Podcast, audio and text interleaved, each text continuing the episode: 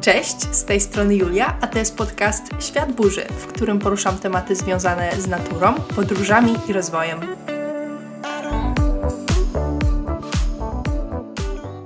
Cześć, to jest już drugi odcinek, który jest poświęcony fotografii.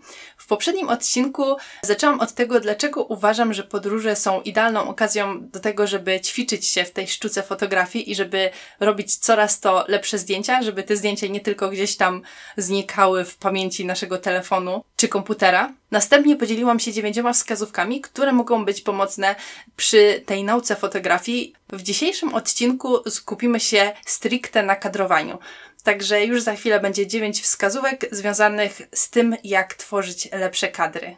Jeżeli wcale nie wybierasz się w podróż ani w żadne nowe miejsce, to również ze mną zostań, dlatego że te wskazówki nie odnoszą się tylko do podróży, są one uniwersalne i myślę, że mogą się sprawdzić przy ogromnej większości zdjęć.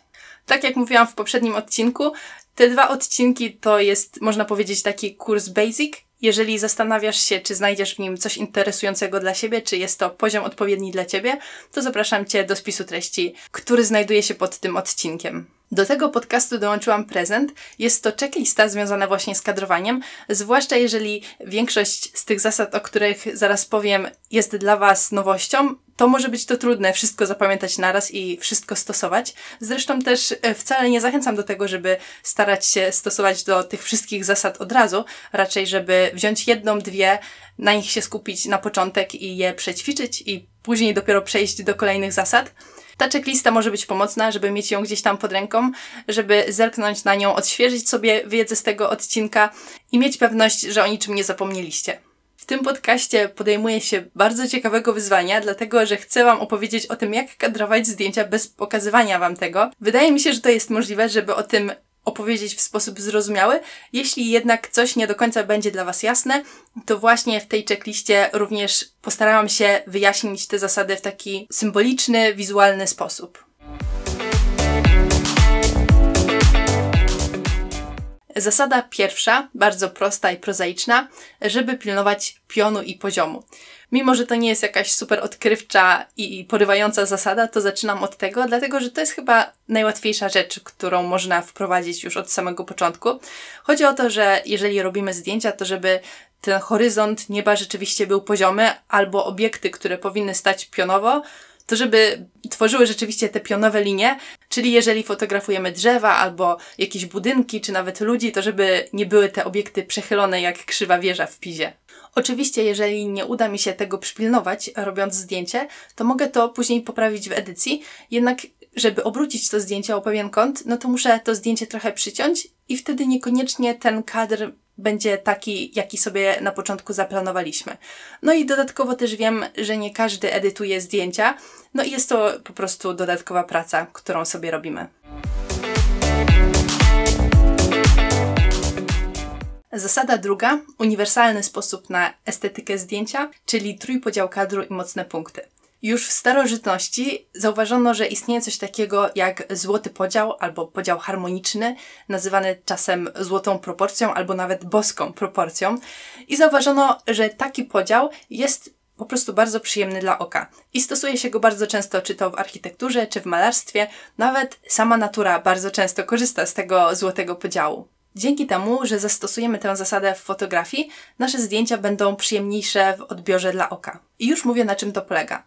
Wyobraźcie sobie, że dzielimy nasze zdjęcie dwoma pionowymi liniami na trzy równe części oraz dwoma poziomymi liniami również na takie trzy równe części, tak że powstaje nam z tego dziewięć prostokątów. Te prostokąty mogą być tej samej wielkości, czasami te wielkości trochę się różnią, jednak zawsze jest to tak mniej więcej w jednej trzeciej zdjęcia. I tutaj tylko przypomnę, że możecie pobrać checklistę, jeżeli to, co powiedziałam, nie jest w 100% jasne. I teraz, kiedy mamy te dwie pionowe linie i dwie poziome linie, to one przecinają się ze sobą w czterech punktach. I te punkty nazywane są mocnymi punktami. I jeżeli mamy jakiś obiekt na zdjęciu, to dobrze by było, żeby on znajdował się albo właśnie mniej więcej w jednym z tych czterech mocnych punktów, albo właśnie na jednej z tych linii, które poprowadziliśmy przez nasze zdjęcie przed chwilą. Czyli po prostu dobrze by było, żeby obiekt, który chcemy sfotografować, znajdował się gdzieś w jednej trzeciej naszego zdjęcia. Jeżeli tylko będziecie mieli taką okazję, to bardzo zachęcam do poanalizowania różnych zdjęć, które gdzieś tam Wam się trafią i według Was będą ładne i estetyczne. I żeby zobaczyć, jak fotografowie stosują tę zasadę trójpodziału kadru, ponieważ jest ona naprawdę bardzo powszechna i ważna w fotografii. I to też nie jest tak, że zawsze musicie umieszczać postać dokładnie w jednej trzeciej kadru. Jest to taki dosyć prosty przepis na to, żeby to zdjęcie było fajne. Kolejnym bardzo prostym sposobem na to, żeby ten obiekt na naszym zdjęciu dobrze wyglądał, jest umiejscowienie go po prostu w centrum. Także podsumowując ten drugi punkt, umieszczaj obiekty albo gdzieś w jednej trzeciej kadru lub w mocnych punktach, albo ustaw kadr tak, aby obiekt znajdował się w samym centrum. Wskazówka trzecia: stań bliżej obiektywu. Często, kiedy jedziemy w jakieś miejsce, zwłaszcza jeżeli zwiedzamy miasta, to mamy do czynienia z różnymi budynkami, czy mostami, piramidami, czy jakimiś świątyniami i chcemy zrobić sobie z nimi zdjęcie. I w momencie, kiedy taki obiekt jest duży, to jeżeli podejdziemy blisko niego, to nas przy tym obiekcie prawie nie będzie widać. I lepszym rozwiązaniem jest stanąć bliżej aparatu. Być może zasłonimy część tego budynku, czy mostu, czy stadionu, jednak dzięki temu będzie dużo lepiej widać nas i naszą twarz, a nie tylko prawie niedostrzegalną małą mróweczkę przy wejściu do tego budynku. I tutaj znowu odwołam się do tej krzywej wieży w Pizie, dlatego że myślę, że każdy kojarzy zdjęcia, które ludzie sobie przed nią robią, gdzie udają, że ją podtrzymują, żeby się nie przewróciła. I to właśnie o to chodzi. Niech ten obiekt sobie będzie gdzieś tam w oddali, żeby było widać go całego, a my możemy stanąć spokojnie bliżej, żeby było nas widać, dlatego że, tak jak mówiłam w poprzednim odcinku, po wielu latach, kiedy wracamy do takich zdjęć, to nie wracamy tylko do miejsc, które odwiedziliśmy, ponieważ takie miejsca możemy sobie wygooglować, ale właśnie do nas samych, do naszych emocji, do tego, co wtedy przeżywaliśmy, do nas samych z przeszłości. I myślę, że między innymi z tego powodu dobrze jest, żeby było nas fajnie widać cały czas się odnosiłam do miasta, ale w naturze też oczywiście mamy takie duże obiekty, jak na przykład wodospad, czy jakieś ogromne drzewo, czy góry. Zasada czwarta. Poszukaj linii i baw się nimi. Linie są wszędzie dookoła nas i kiedy robimy zdjęcia, dobrze jest zwrócić uwagę na te linie, które mogą tworzyć różne obiekty. Chodzi o to, że na przykład horyzont jest to linia pozioma, a drzewa w lesie tworzą linie pionowe. Czy może ścieżka, która biegnie i ciągnie się po horyzont, również tworzy taką linię, być może pofalowaną, być może zupełnie prostą? Czy szczyty gór tworzą taką pewną krzywą? W architekturze czy budownictwie mamy też mnóstwo linii, na przykład taki most na rzece będzie tworzył pewną linię, czy jakieś wieżowce, które będą stały pionowo. I kiedy zdamy sobie sprawę z tego, że właściwie wszystko dookoła nas tworzy pewne linie, to możemy świadomie korzystać z nich w naszych fotografiach. Za pomocą takich linii możemy poprowadzić wzrok naszego widza. Podejrzewam, że widzieliście w swoim życiu takie zdjęcia drogi, która ciągnie się gdzieś tam po horyzont i właśnie ten nasz wzrok razem z tą drogą wędruje w dal. Możemy nadać zdjęciu bardziej harmonijny albo chaotyczny charakter, w zależności od tego, czy te linie będą równo poustawiane, czy może właśnie będą znajdować się w jakimś nieładzie. To jest w ogóle bardzo ciekawy temat i jeżeli się w niego wgłębić, to też okazuje się, że linie poziome, pionowe czy jakieś tam po ukosie mogą mieć zupełnie różne zastosowania. Na początek jednak chciałam zachęcić właśnie do zauważenia tych linii, ponieważ kiedy ja zaczęłam je zauważać, to trochę inaczej zaczęłam patrzeć na otaczający mnie świat i pomogło mi to bardzo w budowaniu moich kadrów. Zasada piąta: zostaw miejsce przed twarzą. Skoro mówiliśmy już o tym trójpodziale kadru, to może się zdarzyć, że ustawimy naszą osobę, którą chcemy sfotografować w jednej trzeciej zdjęcia, czyli wydawałoby się, że poprawnie. Jednak ta osoba zamiast do środka zdjęcia będzie patrzyła na zewnątrz tak, że to zdjęcie będzie się kończyło prawie na jej nosie. I takie kadry mają pewne zastosowanie, na przykład w filmie, kiedy chcemy uzyskać pewne emocje, na przykład kiedy chcemy zbudować napięcie, że zaraz coś na naszego bohatera z tyłu wyskoczy, albo zbudować dystans między dwoma rozmawiającymi ze sobą osobami. Jednak zazwyczaj w zdjęciach z podróży na tym nam nie zależy i chcemy zrobić po prostu ładne zdjęcie, które nie będzie budziło jakichś specjalnie nieprzyjemnych emocji. Dlatego właśnie lepiej unikać takich sytuacji, kiedy zdjęcie kończy się prawie na nosie, a za naszą osobą mamy jeszcze mnóstwo przestrzeni. Czyli jeżeli nasza osoba jest odwrócona, nie stoi centralnie do aparatu, tylko patrzy nawet lekko w lewo albo w prawo, to dobrze by było, żeby patrzyła w środek zdjęcia. Czasami wystarczy, że lekko przesuniecie aparat, albo jeżeli za plecami tej osoby znajduje się coś, co również chcielibyście uchwycić na zdjęciu, to poprosicie ją, żeby spojrzała w drugą stronę. I tutaj chciałam dodać, że niektóre obiekty, takie jak na przykład samochód, czy budynek, czy jakaś łódka, również mają, można by powiedzieć, taką twarz. Czyli, że mamy wrażenie, że one patrzą w którąś stronę. Na przykład, jeżeli chodzi o samochód, lepiej będzie wyglądać to na naszym zdjęciu, jeśli będzie on wjeżdżał w to zdjęcie, a nie będzie wyglądało to tak, jakby za chwilę miał z tego zdjęcia wyjechać. Tak samo lepiej, żeby łódka wpływała na to zdjęcie, niż jakby miała zaraz z tego zdjęcia wypłynąć. I właśnie budynki, czy takie mieszkalne, czy jakieś większe, na przykład kościoły, często mają wejście z pewnej strony i też mogłoby się wydawać, że w którąś stronę patrzą. Więc warto to uwzględnić i dać im trochę przestrzeni w tym kierunku, w którym patrzą. Zasada szósta ramka z obiektów na pierwszym planie. I moim zdaniem po zastosowaniu tej zasady nasze zdjęcie zyskuje 100 punktów do profesjonalności. Od razu ten nasz obiekt na zdjęciu jest tak ładnie wyeksponowany i przy okazji to zdjęcie robi się dużo ciekawsze. Zwłaszcza jeżeli robimy takie zdjęcie w naturze, to łatwo jest wykorzystać czy jakąś trawę, która lekko wejdzie nam w to nasze zdjęcie od dołu, czy jakieś liście drzew, które otoczą e, to nasze zdjęcie lekko wchodząc na nie od boków dookoła.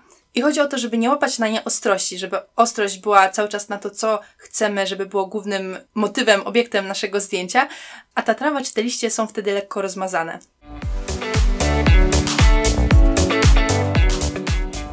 Zasada siódma mniej znaczy więcej. Ja czasami tak mam, że kiedy jestem w jakimś nowym, ładnym miejscu, to najchętniej to po prostu sfotografowałabym wszystko i wszystko umieściła na tej fotografii, z tym, że to nie zupełnie działa. Wyobraźcie sobie, że trafiliście do jakiegoś skansenu, budynki są przepiękne, pięknie wymalowane i przed tymi budynkami siedzi starsza pani w ludowym, tradycyjnym stroju i na przykład lepi pierogi. I może się okazać, że jeżeli zrobicie zdjęcia z miejsca, w którym stoicie, czyli widzicie tych kilka pięknych budynków i tę panią, która siedzi przy jednym z nich, to że to zdjęcie nie będzie tak ciekawe i dobre i nie będzie opowiadało tak dobrej historii, jak zdjęcie, które zrobicie, kiedy podejdziecie bliżej do tej pani i to ona będzie głównym motywem tego zdjęcia. I kiedy będzie rzeczywiście dobrze ją widać, będzie widać jej skupienie na twarzy, być może jakieś zmarszczki, będzie być może widać teksturę budynku, który się za nią znajduje. Albo jeżeli mamy jakieś pole i na nim stoi jedno drzewo, to to zdjęcie będzie ciekawsze niż jakby na tym polu było porozrzucanych kilka drzew. Jeden budynek jest ciekawszy od kilku budynków, a jeden człowiek będzie być może ciekawszy od większej grupy ludzi. Także w tej zasadzie chodzi o to, żeby jeżeli robimy jakieś zdjęcie, to zastanowić się, czy czegoś z tego zdjęcia nie dałoby się usunąć, żeby bardziej skupić na pewnych elementach tego kadru, żeby to zdjęcie było ciekawsze.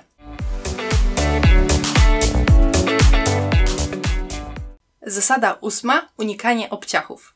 Ta zasada jest bardzo trafna i bardzo mi się spodobała. Została wymyślona przez Pawła Wodnickiego. Gdzieś tam spotkałam się z nią w internecie. Obciach kojarzy się z czymś nie na miejscu, z czymś wstydliwym, ale jednocześnie też brzmieniem jest podobny do słowa obcinać, obciachać. W tej zasadzie chodzi o to, żeby unikać obcinania ludziom różnych części ciała, na przykład gdzieś tam nadgarstka, czy kawałka palca, czy kawałka nogi, Czasami wystarczy ten aparat leciutko przesunąć w którąś stronę i już to zdjęcie będzie wyglądać dużo lepiej i profesjonalniej. Oczywiście są takie kadry, gdzie obcinamy część człowieka, bo na przykład chcemy go mieć tylko od pasa albo tylko jego popiersie. I wtedy to jest oczywiście zupełnie ok. Chodzi o to, żeby nie obcinać ludzi czy też jakichś innych obiektów, dlatego że ma to też zastosowanie do innych obiektów, które chcemy umieścić na naszym zdjęciu, żeby nie obcinać ich kawałków w taki losowy sposób.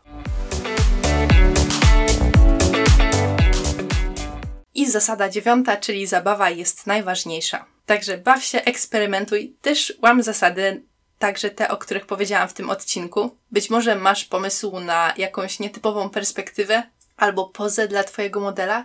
Czasami traciłam mnóstwo czasu na zrobienie jakiegoś zdjęcia, bo wydawało mi się, że to będzie taki świetny kadr. Zwłaszcza jak ostatnio podczas podróży staram się robić zdjęcia sobie samej. To jest to dla mnie zupełnie nowe wyzwanie i dopiero się uczę, z czym to się je. No i tam się ustawiam, biegam do tego aparatu. Mój aparat ledwo dycha, bo stwierdziłam, że przyczepię go do jakiejś gałęzi, bo akurat z tej gałęzi to będzie najlepsza perspektywa. A na koniec okazuje się, że te zdjęcia wyszły mocno średnie. I to jest zupełnie ok, dlatego że nawet jeżeli z samych zdjęć nic nie wyszło, to w tym czasie nauczyłam się nowych rzeczy, które będę mogła wykorzystać przy kolejnych fotografiach. Dlatego jeszcze raz bardzo zachęcam do tego, żeby bawić się tą fotografią, eksperymentować i, co najważniejsze, dać sobie przestrzeń na naukę poprzez błędy.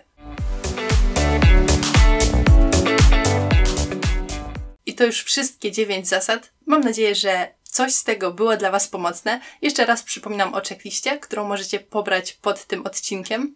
No i to wszystko na dzisiaj. Życzę Wam dużo radości i zabawy przy robieniu zdjęć. Trzymajcie się ciepło, dzięki wielkie za słuchanie i do usłyszenia. Cześć!